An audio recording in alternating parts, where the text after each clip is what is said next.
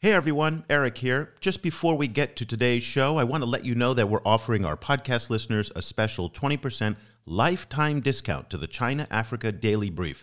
Now, that's the newsletter that Cobus and I produce every day that provides the most comprehensive digest of everything China's doing on the continent and now increasingly throughout the global south. In addition to the newsletter, you'll also get full archive access to the website and the China Africa Experts Network as well. To get that discount, just go to chinaafricaproject.com slash subscribe and use the promo code podcast at checkout. Once again, that's chinaafricaproject.com slash subscribe. The China in Africa podcast is brought to you in partnership with the Africa China Reporting Project at Wits University in Johannesburg. The ACRP aims to improve the quality of reporting on Africa China relations through reporting grants, workshops, and other opportunities for journalists. More information at africachinareporting.co.za and our dedicated training website at africachinatraining.com.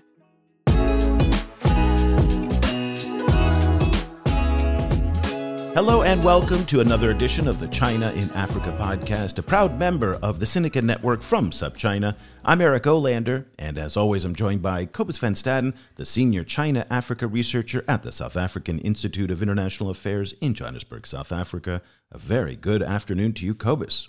Good afternoon. Cobus, there's been a lot of news lately about Kenya, both because it is in this debt restructuring process underway now with the Chinese, and also because Joe Biden last week uh, reached out to his counterpart at the State House in Nairobi, Uhuru Kenyatta, and they had a talk, and on the agenda was the free trade agreement. Now, that would be uh, the U.S.'s second free trade agreement after Morocco in Africa. For the most part, that agreement has died down since the Trump administration left office, but there is some indication that it is on the up and up again. And at the same time, the United States does seem to be eyeing Kenya as a particularly important country in East Africa and in Africa writ large, only because it is so strategically located and it has this massive Chinese presence there. And one has to think that in today's world, where the United States has identified China as its major competitor, that wherever the Chinese are going to be big, the Americans are going to be close behind. Very quickly on the Chinese side of everything, uh, so debt is obviously the big issue. We've been covering this a lot in our daily email newsletter, updating you on all of the kind of minutia related to the increase in the debt ceiling that the Treasury is pushing for, the $245 million that the Chinese have deferred in debt that is going to come due in June. Also, these big infrastructure projects that are underway the Nairobi Expressway, which is being built right now by the China Road and Bridge Corporation. Repaying the SGR loans is proving to be very difficult. And one other new project came up that is having some difficulty Kenya Telecom appears to be having some difficulties in repaying its loans to China Exim Bank as well. So, Cobus, right now, Kenya is one of these countries where it has the attention of both the Americans and the Chinese, much like where I am here in Asia, in Vietnam. Very similar situation. So far, Kenyatta has been playing both quite well and trying to maximize the relationship with both. But there's a lot of pressure on Kenyatta to get this right. Yeah, and, and one of the big pressures is just the sustainability of, of all of this debt.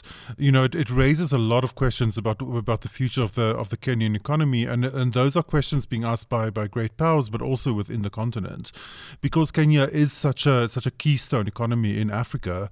Uh, you know, any any kind of wobble in, on the Kenyan side tends to reverberate through through the rest of the sub region. So it's it's it's an interesting time, but it's also a worrying time. It is a worrying time. There's a lot to consider right now. Today's show, we spoke with Elijah Munyi. Unfortunately, uh, Cobus, you weren't available to join us for this amazing discussion. Elijah is an assistant professor of international relations at the United States International University in Nairobi. He's a specialist on Kenyan international relations. And he and I had this conversation both about the United States, which is where we started our discussion, but then what is Kenya going to do about the very issue, Cobus, that you raised in terms of managing and servicing this debt? A lot of it goes to the Chinese, but not all of it. And so it's a really difficult challenge for Kenya right now. Let's take a listen to my conversation with Elijah Munyi. Professor Elijah Munyi, thank you so much for taking the time to join us today, and a very good afternoon to you from Nairobi. Good afternoon, Eric.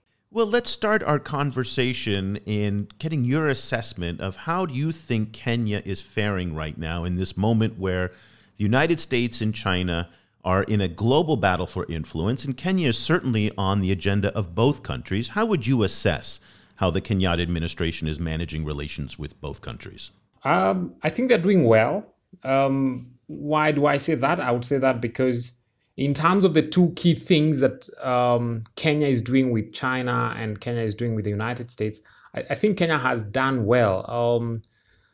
In terms of China, I would say I would think the relations and the management of the relationship is good because um, Kenya was able to sort of uh, well push China or ask China or request China for for that loan um, loan repayment extension or the, the, the, period not to pay for a while. So I think that's a good sign.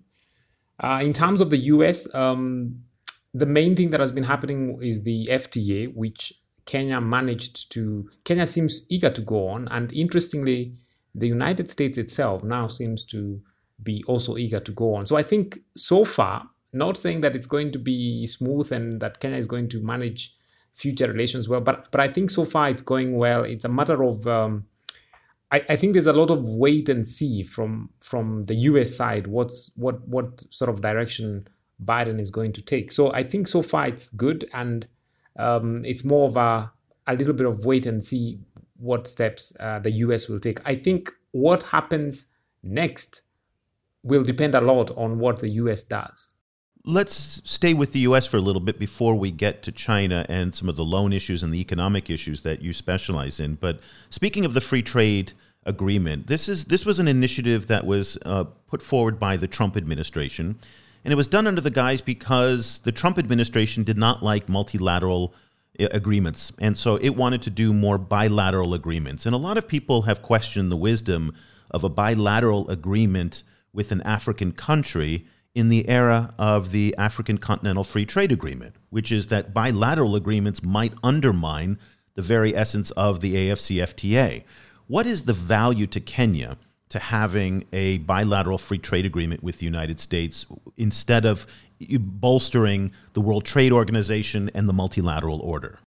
Ah, the, the value for Kenya is very clear. Kenya does uh, probably 80% of its trade with the United States under the AGOA agreement the AGOA agreement is a unilateral US um, preference system for developing countries like Kenya. So Kenya's benefit is very clear. In case AGOA is not renewed, AGOA presently expires in 2025. And this is certainly going to be one of the big issues for Biden and Africa, whether to extend AGOA. If AGOA is not extended, then Kenya Kenya US relation Kenya US trade relations fall under the WTO uh, usual WTO tariffs, which would make Kenyan tariffs uh, go higher, or Kenyan the the the tariffs for U Kenyan exports to the US go higher. So I think Kenya is is simply trying to secure its exports to the US, which I don't think is a bad idea.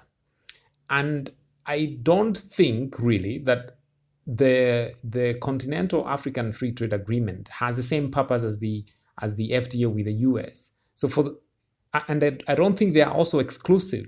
So Kenya can bolster its trade with other African countries, while at the same time uh, bolstering its, its trade or securing its trade at least with the United States and China and other countries. So I don't think it's a question of if if or or one one or the other. I, I think it's a mischaracterization of uh, what probably Kenya should be doing.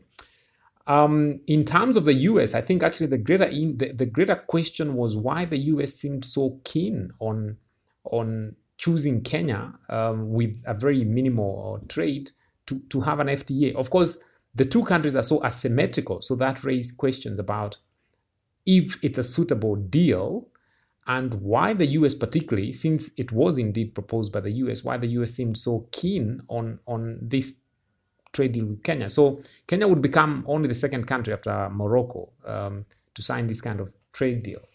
And, and, and I think really that's the interesting bit. Um, I think Kenya was going to be used as a, as a case study, as a, as a sort of a signal of how important, how serious the US administration was about this idea of, you know, the Trump uh, Africa policy about competitiveness. So I think Kenya was simply being used as a strategic signal to other countries and to the and the Chinese particularly on how serious the U.S. was about having um, sort of uh, reciprocal trade deals with African countries. Um, and and the the fact that the Biden administration seems eager to go on with that, I think that's what makes it interesting, and that's what I think raises questions of if Democrats also think that maybe AGOA may not be renewed. But but I think, um, of course, there's a big controversy domestically, uh, domestically meaning Africa, over why Kenya should negotiate for this deal unilaterally. I, I think that's a question for East African countries to figure out. Uh, but I think it's it's it's not an exclusive uh, one or the other. I think both can be done.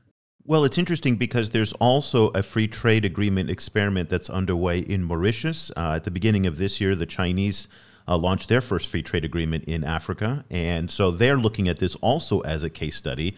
Could you envision a free trade agreement with the Chinese? Would that be productive, or does that risk flooding the Kenyan market with Chinese goods that already pose a problem in certain sectors? I think it was it would be an absolute risk. I, I think I think it would be an absolute risk, and um, I think the, the the nature of trade with China, China Kenya versus the nature of trade with U.S. Uh, Kenya is a little bit different. So we've been buying, of course, planes from the U.S.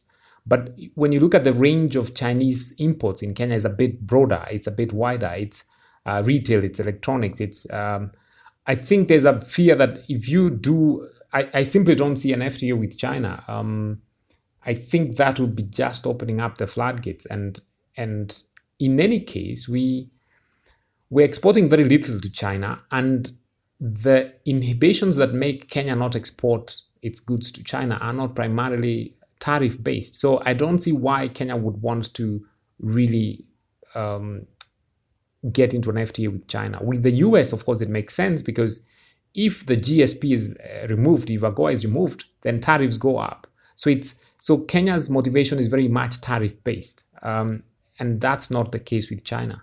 What what I would what I would hope uh, to see in terms of Kenya-China relations would be if China would be willing to get into the kind of sort of unilateral free no no no not free trade agreements but unilateral preference systems you know like we have the the agoa for the us we have the eba for europe. I, I think these kind of things would be good sort of uh, beginnings and then after 10 15 years maybe they can get into an fta so how is it that we've got china as a big big big importer? Um, china is expected to be driving demand for a lot of countries around the world in the next 10, 15 years. So uh, why not get into a into a pref- preference trading preferential system where you know Kenya gets sort of its maybe a certain percentage of its goods to China uh, duty free. Although imports from China have gone down in 2020, in, in part because of the COVID 19 pandemic and the economic crisis that that brought upon, and there's more trade that's now being done within the East African community. China is the largest importing country in Kenya.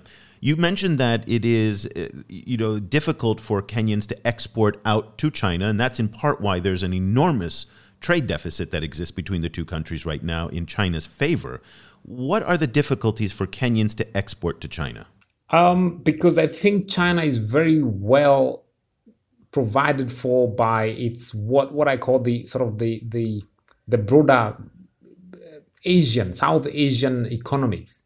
So the economies around China, the Hong Kongs, up to the Vietnams where you are, uh, South Asian countries, uh, we they will basically have almost everything that Kenya has, of, including tea from India and and and uh, yeah. So I think part of part of the problem is how competitive is Kenya in terms of the the things that it exports to China, which would be tea perhaps. Um, so I think there's a lot of competitiveness issues as a as a country in terms of in terms of those things. Um, of course, there's a problem also of, for example, when you look at Kenya EU or Kenya US relations, particularly Kenya EU relations, the, the history has meant that we have had a foothold in Europe for 40, 50 years.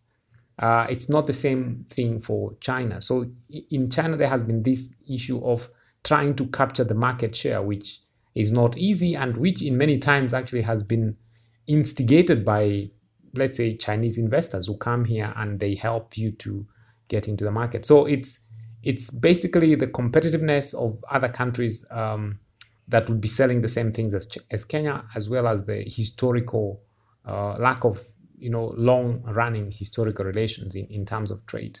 It seems like the Chinese have been trying to diversify their imports from Kenya. There was a, high profile avocado deal that was announced a year ago or maybe a year and a half ago. And, and everybody was very excited because avocados are more profitable than coffee. It's a fruit that generates quite a bit of revenue. Farmers were switching over their crops. And yet, because of the import requirements, only one out of a 100 approved avocado vendors have been able to export their goods to China. China is a huge market for avocados. Here in Vietnam, other countries in South America, Thailand have been exporting millions of tons of avocados. And yet, Kenya has not been able to do it. Why is Kenya struggling with avocados, but yet other developing countries that are similar to Kenya have not had the same problems? And I guess I'm not going necessarily specifically on the avocado question, but wondering is Kenya doing everything it possibly can to take advantage of the China market when other developing countries that are agrarian based as well seem to be performing better? Of course not. Of course not. Of course not. I think um, there are problems. I mean, Kenya generally, I think, has a big big problem with the whole question of production and export. Uh, lately, when you look at the way government behaves in the last 5, 10, 15 years, you know, we've become a very we've become very comfortable with this idea of we're a consumption economy. So, in fact, even a lot of our GDP growth is derived from government consumption, which means imports and so on.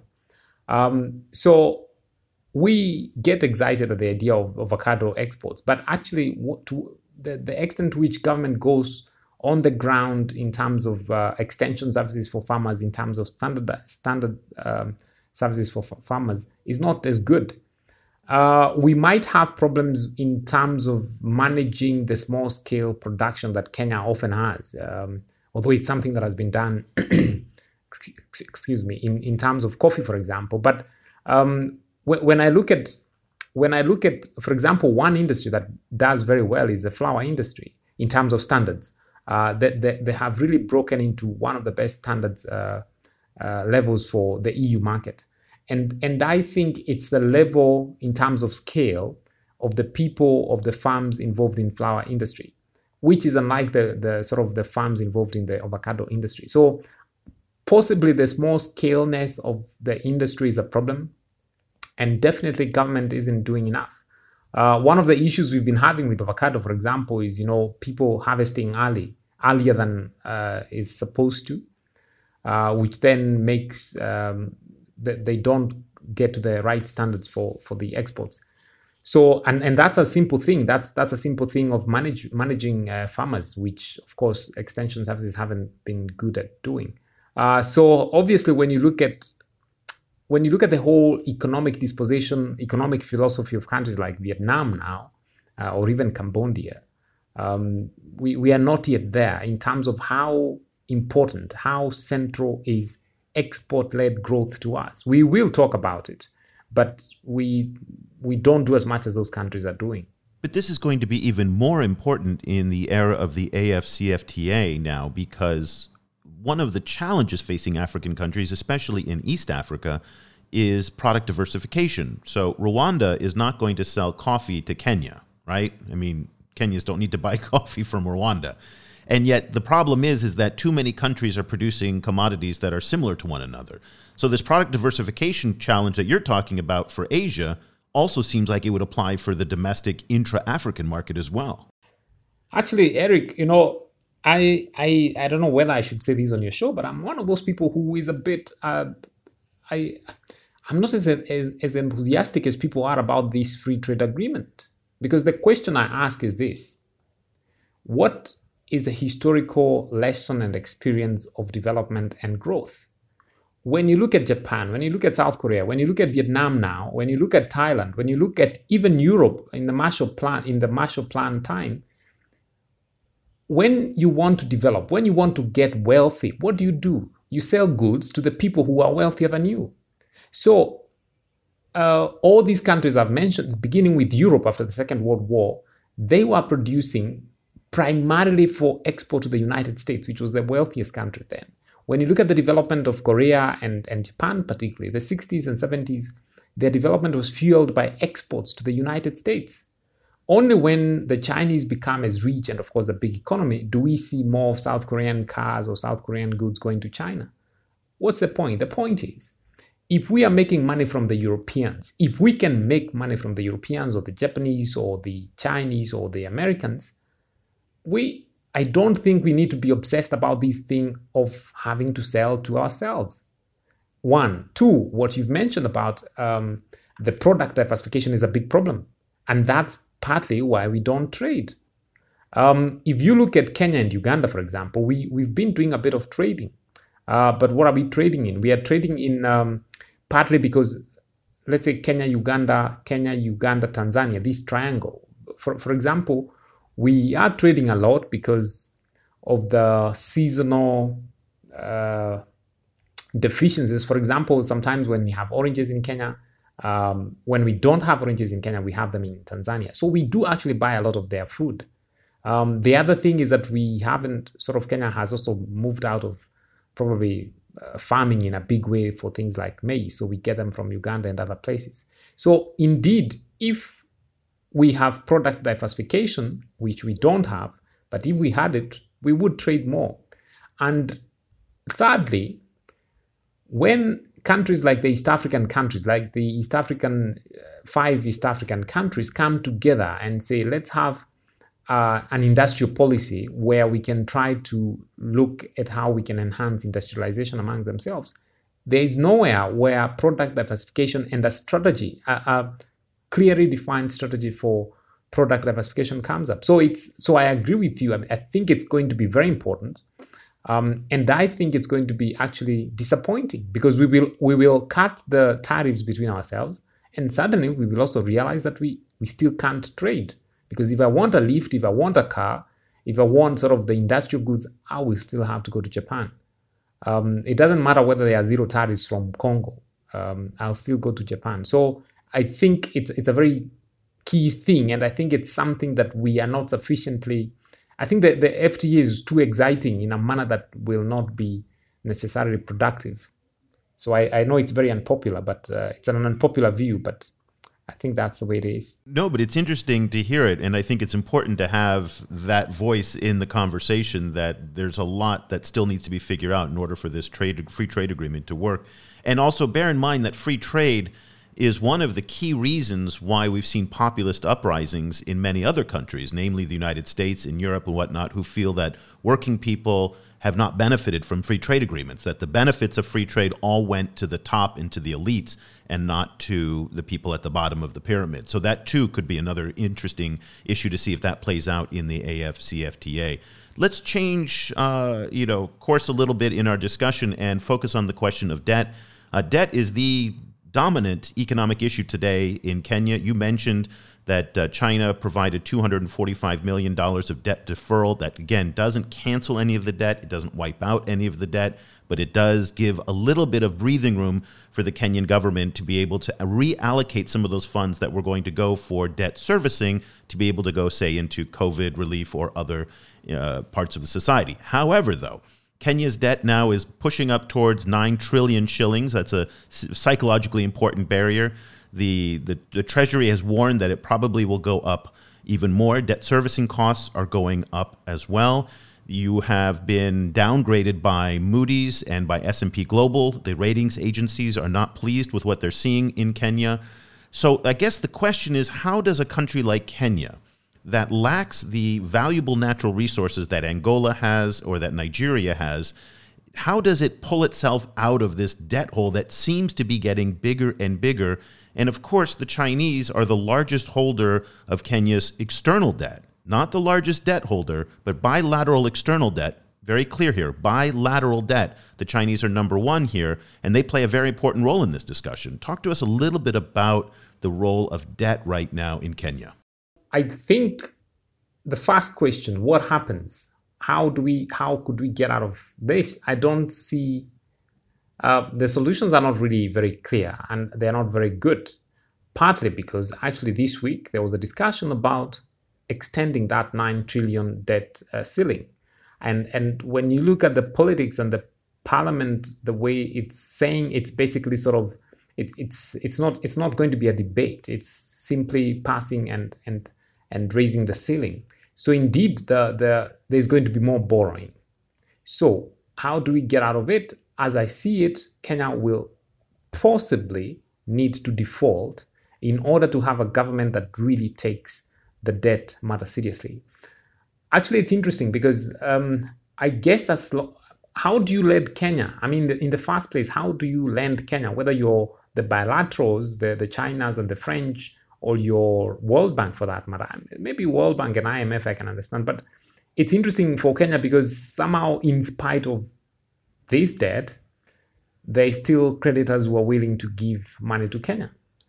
So I think the solutions will actually have to be external. Uh, it's not going to be an internal control of debt. It's it's it has to become it has to come from external sources, external forces. Those could be the IMF in case we default, uh, whether it's to China or to the French or to the Bretton Woods institutions themselves, who I think are the biggest um, World Bank, um, which I think could happen. I think it would be the the it's the most likely uh, result. So we've seen the World Bank uh, about two weeks ago. I mean the IMF sort of giving us a loan and, and putting up some, some conditionality. I think this is likely to be the way uh, in the short term. Uh, China, of course, now as the biggest bilateral lender, um, the the one of the one of the proposals that often comes out when countries are in Kenyan situation is, of course, debt forgiveness, uh, which came up. I think China has sort of dampened it down. So we are likely China to. doesn't do that. Yeah, yeah. So China is, doesn't have an appetite for that. Uh, so and and I don't think China want would be willing to forgive uh, debt if we don't see the same coming from the Paris group uh, from the Western lenders. So um, that would be the second solution, whereby we we have a big chunk of debt, uh, maybe twenty percent of our debt cancelled or something like that. But what's the motivation again? So why would the creditors want to cancel that debt? Um, it would have to come with a huge um, sort of trading in some aspect of policy or resources in Kenya, something. Uh, something would have to give in. So the, the debt question is a big problem, and, and, and I see the solutions mostly coming from external sources. But you talk about a default, and the default would be extraordinarily painful on the average Kenyan because that means that a greater percentage of revenue would be allocated for non social services and whatnot because the cost of borrowing would go up considerably on debt. It, it would make life very, very painful, don't you think?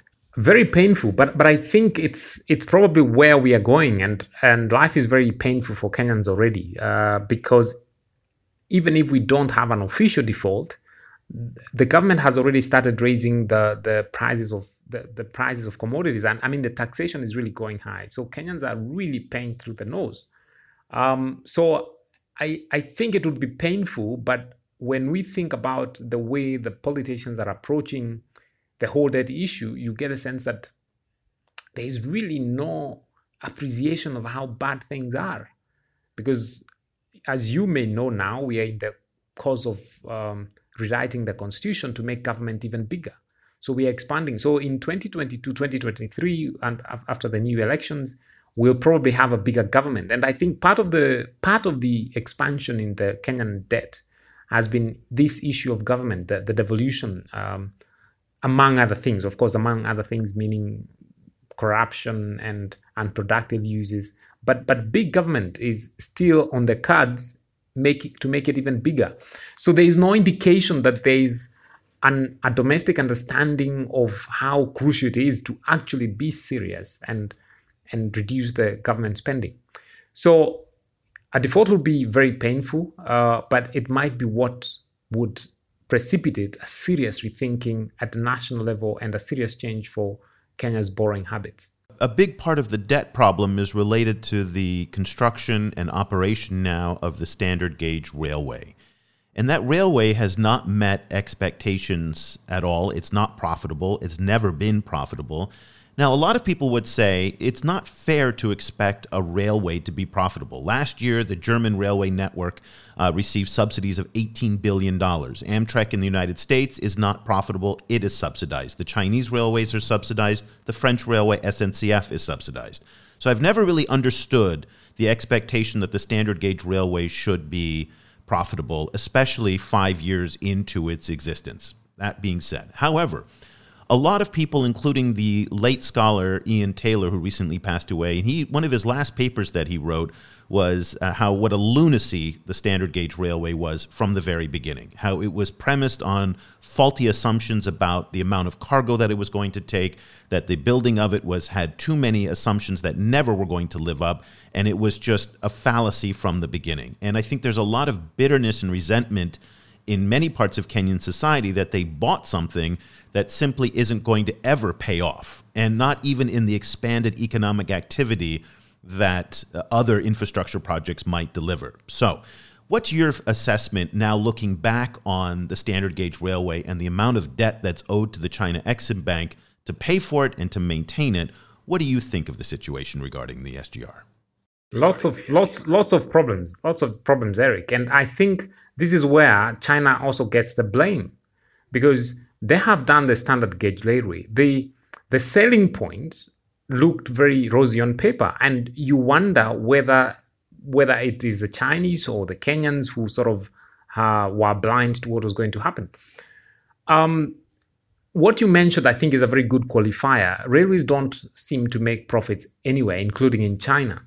So, what was the point of building it? I think the point might have been good uh, in the sense of easing uh, congestion and traffic and so on and so on and maybe it's done that to some extent.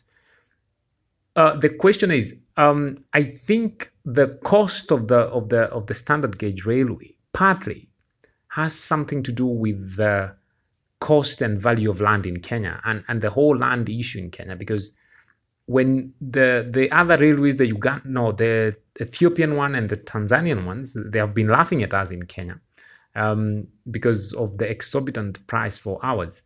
And I think the difference, the big difference, particularly when you compare with the Ethiopian one, is that in Ethiopia, you, the, the government can simply command, commandeer some land and the railway goes on. In Kenya, it's a bit different. It actually, it's very different.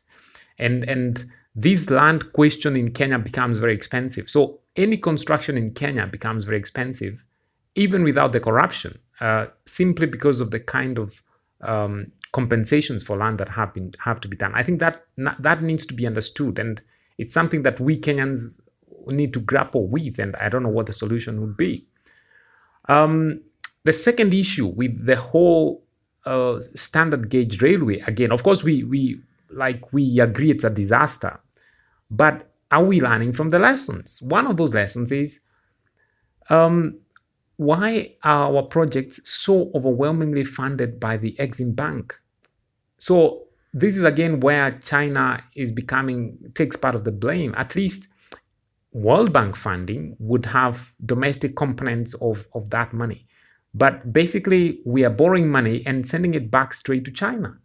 And, and this is one wonder. I mean, this is where now China starts to get the blame that, well, you're, you're dealing with a very weak government, of course, compared to you, big China. Yes, I guess they probably have it difficult uh, standing up to you. But don't you think you have a responsibility to uh, to, to improve the governance of international uh, aid or international lo- loans in a certain way?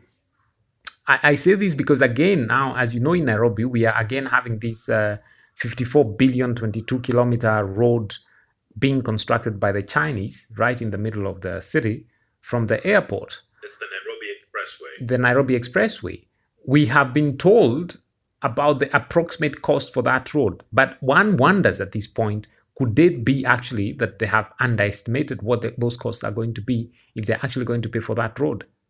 So it's it's the standard gauge railway is of course a disaster, but I think it's more of a disaster because it's a sign of how our dealings with China are not being scrutinized, and not just from you know the, the Kenyan side, but also from the from the Chinese side. One of your your colleagues in academia in Kenya, uh, David Ndii, who's a very famous, well known economist, he has this idea, and, and it's very interesting, that he hates the fact that so much of Kenyan money has been going to service debt for infrastructure, and he believes that the money would be much better spent on building human development and human resources, education, social services, healthcare, and whatnot, and that infrastructure isn't the priority right now. That goes against everything that the development sector talks about, that the Chinese talk about, and that you hear from the likes of President Kenyatta, who says infrastructure is the end all be all for economic growth. Where do you fall on that spectrum of where David Ndii is, is leaning and saying that human development is where you need to be? Because if you can't read, can't write, not healthy, and don't have you know strong social services, then infrastructure doesn't do any good.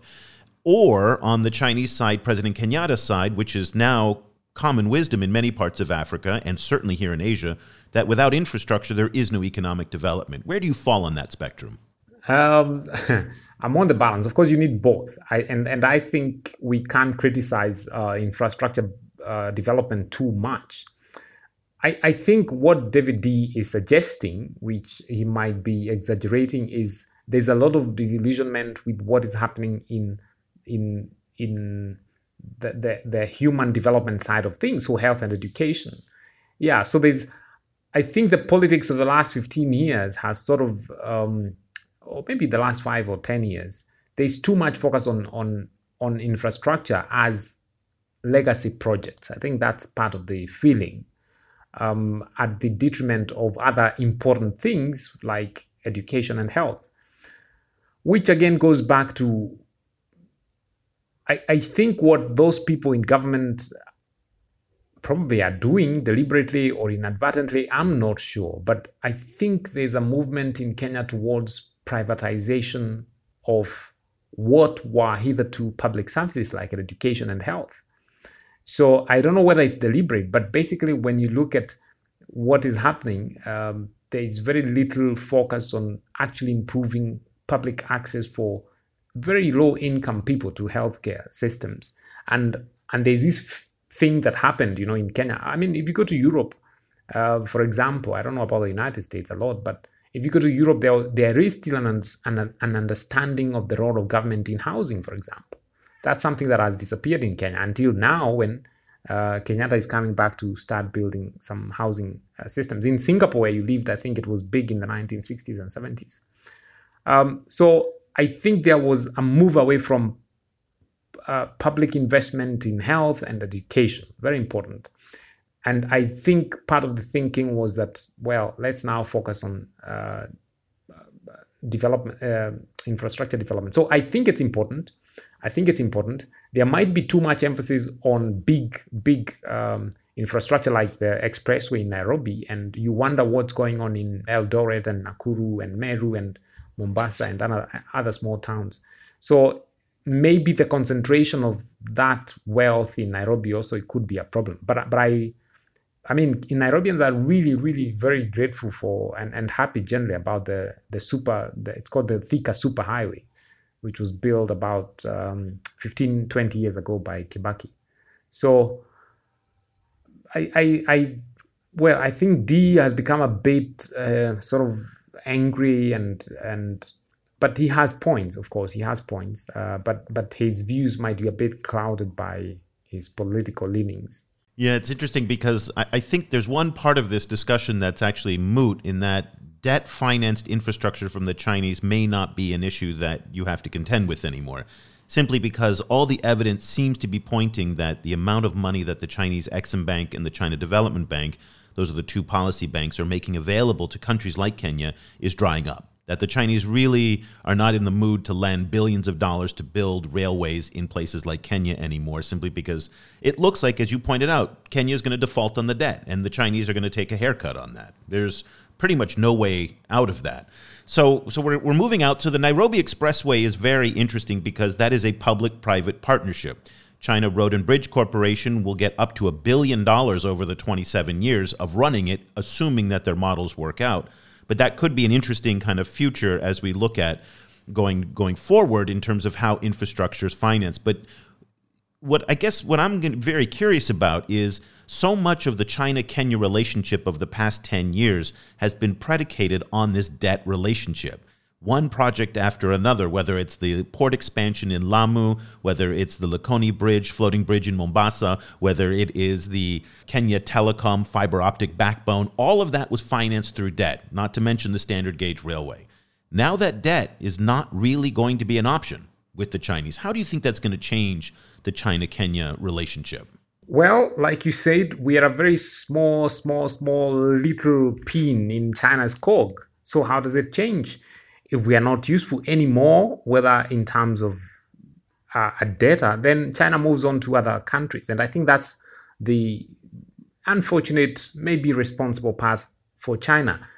When when you look at the US, for example, um, and I don't mean to say that I support everything the US has done, but when you look at the US lead in development finance in the 60s and 50s, even for, for Europe, it, it, it was a bit more complete in the sense that you're giving the Marshall Plan or you're giving the South Koreans, um, you, you have to you have to work on well, or the countries have to work on the productive powers. In in other words, you give them money um, in order for them to produce goods, in order for you to buy the goods.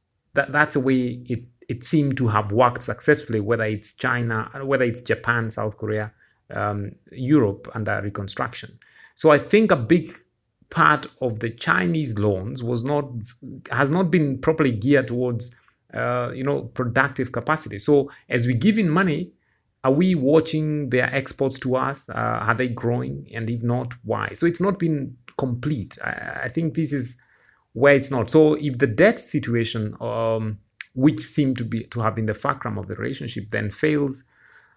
Um, I think China is big. I think China has many many places and many countries to look out to. I, I suppose they will move to the next country. So unfortunate, too bad for Kenya. Yeah, that's interesting. That could be a big change because China's played a very big role in Kenya's international relations for the past 10 to 15 years.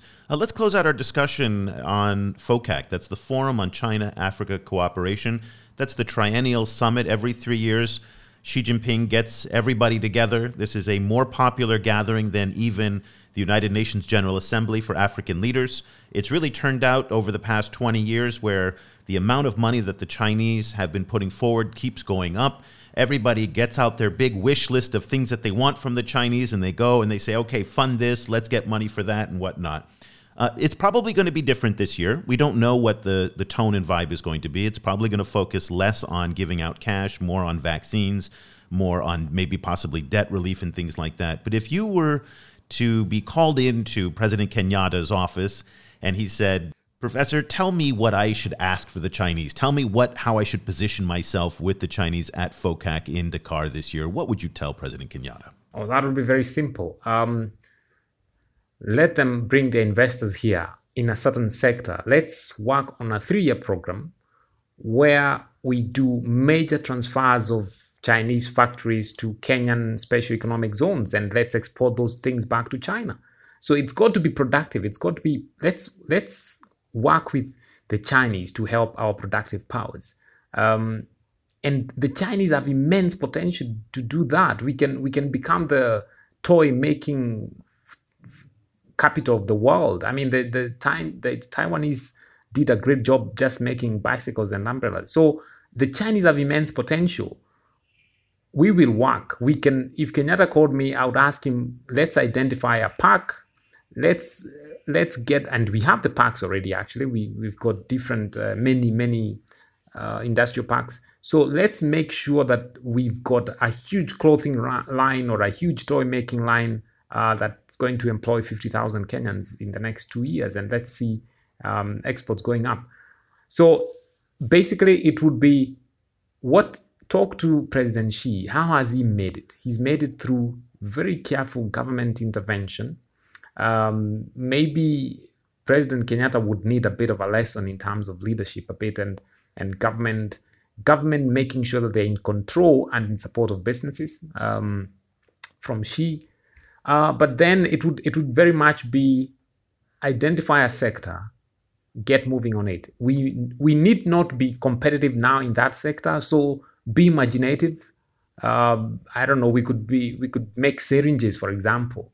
Uh, it it should be something innovative and and and ambitious that we may not necessarily be making. It could be beefing up what we are making, but something industrial.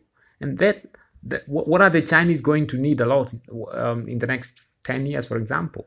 Let's focus on that. So it would be productive. Let's base the production of a very key aspect of Chinese consumption in the next five to 10 years.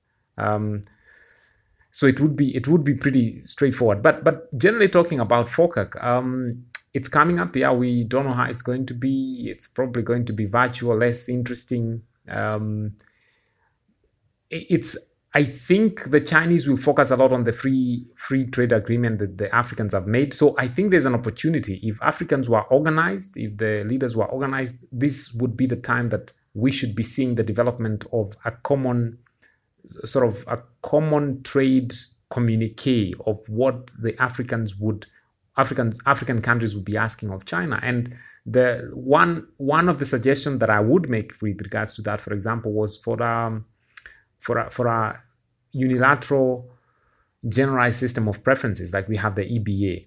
Um, if it's if it's a question of standards, the Chinese can come and help that. Um, the other thing that I think will be coming up uh, definitely is now what we, you know, the COVAX thing and the COVID and, and, and the vaccines. And, and I, I, don't think the Chinese really want to beef up their health intelligence diplomacy in terms of multilateral systems. So I think there, there is likely going to be a lot of funding for the African CDC from the from the Chinese. Um, so I think a lot of a lot of um, a big aspect of the conversations there will be health co- collaboration or co- cooperation. And, and I think a lot of it will be channeled through the CDC, which then gives China a really strong, uh, a very good stronghold in terms of uh, health intelligence, something to really rival the uh, American CDC, which has uh, sort of had a monopoly for many years. That is going to come up. I think China doesn't want that conversation really because I suppose countries like Kenya, what they would be doing is to sort of prick other countries to ask for some sort of those kinds of deferrals and maybe debt forgiveness. I think it would be a very good test case to see how much African countries can push uh, China for either deferrals or, or debt forgiveness. Uh, we don't we don't know. As far as debt is concerned, even for those countries in Africa which are not really much in debt, too much in debt, my advice to the presidents would be well get a loan but let let, let that loan have better domestic uh, spillover effects. Let's not take the loan back straight to the china exim. So i would really urge for a for a relooking of the governance of, of the loans. And certainly not loans from exim bank if you get a loan from the exim bank we all know what the main interest of that loan is It's very much the, the creditor is, getting jobs for their companies. So I would, I would call for a rethink and, and reshuffling of that loaning system where money is given by the, by the exim banks. Well, I do hope that somebody at the State House is listening and invites you to come in for some tea to give them some of that great advice. Elijah Munyi is an assistant professor of international relations at the United States International University in Nairobi and an expert on Kenyan international relations, and we've benefited so much from your insights today. Thank you so much, Professor Munyi, for joining us. Uh, I really appreciate it. Thanks, Eric, for having me. Cobus, that was really one of the most insightful conversations that I've had about Kenya and China Africa relations in a very, very long time. I love the contrarian points of view that Elijah takes on so many different areas. Number one, let's talk about the AFCFTA. He made this really interesting point that he is not as optimistic about its success as we're hearing from so many other people. The idea that he says that developing countries trading with other developing countries will not produce the kind of wealth that developing countries trade with advanced economies. That's an interesting concept. Uh, I will say that in Asia, there's a lot of intra Asian trade within and among developing countries. Uh, that has helped grow the economy. But at the end of the day, selling to China, Japan, and Korea and the United States has what's driven the economies out here. To Elijah's point, he thinks that selling, obviously, to the big powers in Asia and Europe and the US is what will drive trade. So interesting to hear that, that kind of contrarian view. Very interesting. You know, it, will be, you know, I'm, I'm, very sad that I missed this conversation, um, you know, because there's, there's, so many questions that immediately pop up. Like one one of them being, um, you know, I, I wonder, I, I, wonder to which extent the one the one excludes the other. You know, to, to so so for example, having having cross border trade in, in between African countries is one thing that that could spark is is more complicated supply chains. You know, of of you know finishing intermediate versions of products that end up being being exported from one African country, you know, started in a different African country, or with components kind of moving between the countries. I guess the the issue there is whether these countries have set up any of these complementarities so far, and I, as, as far as I've seen, not many have. You know, so so so the issue is, you know, I don't I don't think kind of the the issue is simply you know whether whether there'll be these poor countries will be able to trade trade themselves rich by trading by you know kind of with with each other. But like how that can be balanced with other kinds of trade. Um, but yeah you know kind of like I, am I'm, I'm sad that I that I actually can't kind of ask Elijah more in more detail about that. Don't worry. We're going to have Elijah come back on the show again I promise you because he again as you as you all heard in this show he was fantastic. Uh, let's talk about the debt question question. And he brought up this issue that he thinks that obviously, uh, as we heard, Kenya is not going to be able to get out of its debt hole that it's in right now. And the debt hole keeps getting bigger and bigger and bigger. It's interesting that we heard this also coming from some economists in Nigeria. Nigeria discovered, I don't know how you discover, but $5.8 billion that had been undispersed. These are loans that had been on the books, but they have not actually used them. And economists there, and they were on CNBC last week talking about this, are worried now that with this heightened amount of debt in, in Nigeria, that the debt to GDP ratio is going to cross that 100% threshold. And once that happens, you start borrowing money to pay back debt, and you get into this death spiral that you're borrowing money to, to pay back debt, you take on more debt, then you have to borrow more money to pay back that debt, and so forth. Kenya is, again, only at about the 65% debt to GDP ratio. So, relatively speaking, it is okay. And even the Treasury is saying, you know what, it's we're getting into the risky area, but we're okay for now. The concern, though, is that the Treasury keeps going back to Parliament saying we need to increase the debt ceiling from 9 trillion to 10 trillion and so forth. And so, to Elijah's point, he just doesn't see a way out of this. That Kenya simply isn't going to be able to generate the tax revenue and the taxes from trade and whatnot to be able to sustain this debt, and default is the only way out. My gut says that's where this is all heading right now. And again, we're going to be accused of being Afro pessimist, which is not the point here at all. But when you look at the situation in Zambia, in Ethiopia today, and in Kenya, it does not bode well given all of the other pressures that these countries are under, not to mention that Ethiopia has a civil conflict that's underway, and that's costing a lot of money and impacting the economy as well. And also, Ethiopia and Kenya have both received downgrades from the ratings agencies recently, forcing their cost of borrowing. And lastly, Cobus, their currencies are under pressure. So their currencies keep weakening. That makes it more difficult to pay back debt that's in dollars. So this is a very, very difficult situation. What do you think the responsibility is for the Chinese in the event that Kenya might default? Well, this will be a very interesting situation um, and, and, a real test, I think, for for Chinese uh, relations with, with African countries because Kenya has been such a such a, a central, you know, power in, in, in the, the relationship between the continent and China.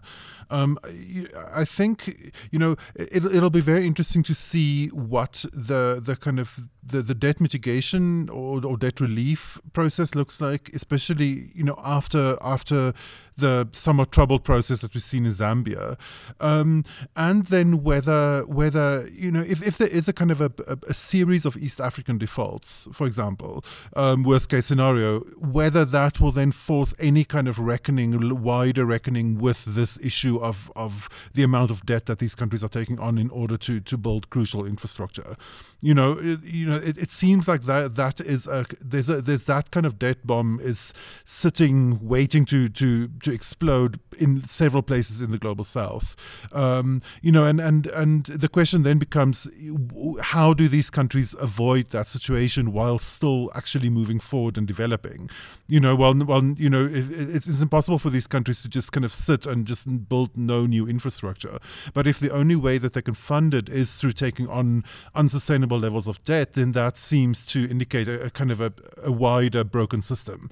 Um, but you know, like like pointing out a broken system and fixing it is two different things. Yeah, and the Chinese so far in Kenya have been more flexible than many of the other creditors. And the Financial Times made a very interesting point this week when they noted that multilateral creditors, the World Bank, the IMF, and others, have not wiped out any of the debt either. So there's a lot of pressure on the Chinese saying, what are you going to do about these debt loads in these various developing countries? And yet, it's very interesting that private creditors, the multilaterals, none of them have wiped out. All they've done are deferrals. And as we're starting to see in Kenya, is that deferrals really don't solve the problem in any way. So we, we wrote about this week in the newsletter how uh, inter- one of the reasons why the next wave of debt is going to go up is because the amount that's owed to the Chinese from the first deferral is now coming due. So they've got to borrow more to pay back that. And there's a jump of, I think, 132% in their debt payments to the Chinese coming, just because of a, of a previous deferral. And so when we get this June 1 deferral that expires, that money has to be paid back again. Same, by the way, with the other creditors as well. So I don't understand why these, these deferrals are not more generating more controversy and opposition because they're really not going to do very much. Last point here, Cobus, and I'd like to get your take on this. It does, in fact, look like that the International Monetary Fund is going to issue new special drawing rights, and that kind of came came due this week because Janet Yellen, the new uh, Treasury Secretary of the United States Treasury, she said she's not objecting to it. Her predecessor and the Trump administration blocked it because they did not want to provide cash, unrestricted money that comes from the IMF to go to Iran, China, and Venezuela, among other U.S. rivals. The Biden administration apparently doesn't seem too concerned about that. So they looks like are going to clear the way for a $500 billion issuance of special drawing rights. Interestingly, uh, Gyude Moore and Hannah Ryder, two great China Africa scholars and two Africa analysts, they said the special drawing rights aren't that special. The actual amount that Africa is going to get out of it is not that much because it's allocated based on your share in the bank. And the share in the bank is allocated based on the size of your economy. African economies are rather small, ergo, Africans will not get much of the special drawing rights. Then there was this thing that you talked about in a couple shows ago how the wealthy countries are going to get together, pool their money, and then give it to poorer countries. Well, Gyude and Hannah both kind of pointed out if the vaccines are anything to go by, that probably will not happen because the, the, the, wealthy countries have not done a very good job at being very equitable in the distribution of vaccines. So they were kind of skeptical that these SDRs are going to have a big impact on Africa. What's your take if this happens? Yeah, I mean, you know, uh, you know, I, would be I'd be glad if there's any kind of help at all, but I tend to agree with them that um, that I, I am not very optimistic about the the idea of rich countries kind of pooling pooling these these these kind of payouts and and and redirecting them to the global south. If that happens, yay! But you know, you know, I think I think all of these politicians will have you know quite credible cases to make domestically that they need that money at home you know because because all of these you know, no matter the fact that, that these are all rich countries they are all you know kind of they all also took a covid hit which means that then kind of pulling that money and transferring it elsewhere will be politically quite unpopular i can imagine.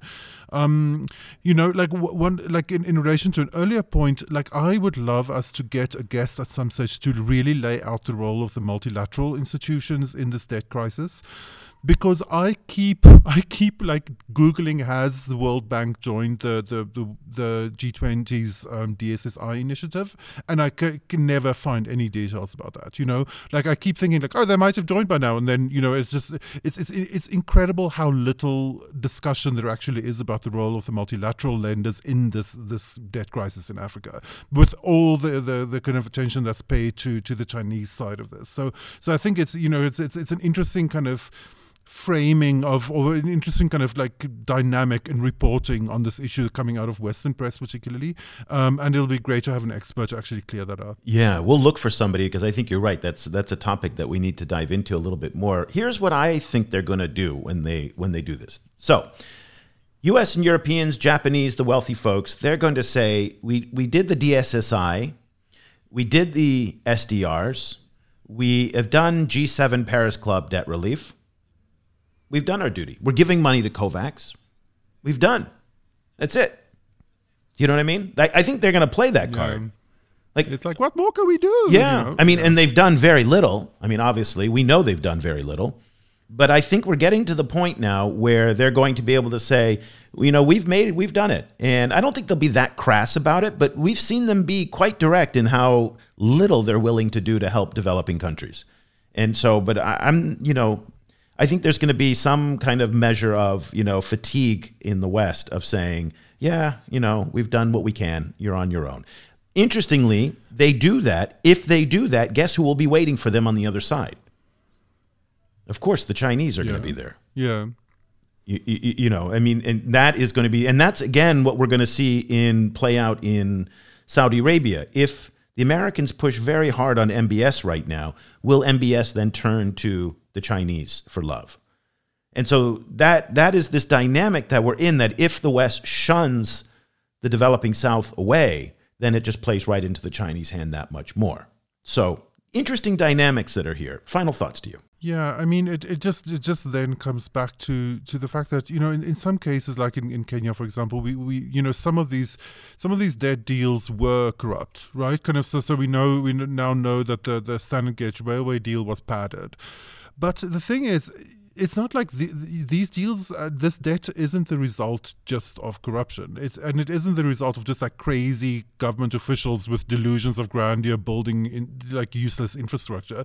It's uh, you know there, there is no other way out. Like if you want if you want to build crucial infrastructure, then this is how you end up financing it. And so you know it, it, it just it, you know it, it can't be a situation where where these countries you know kind of end up end up in this situation and then the world system is just like well too bad you know?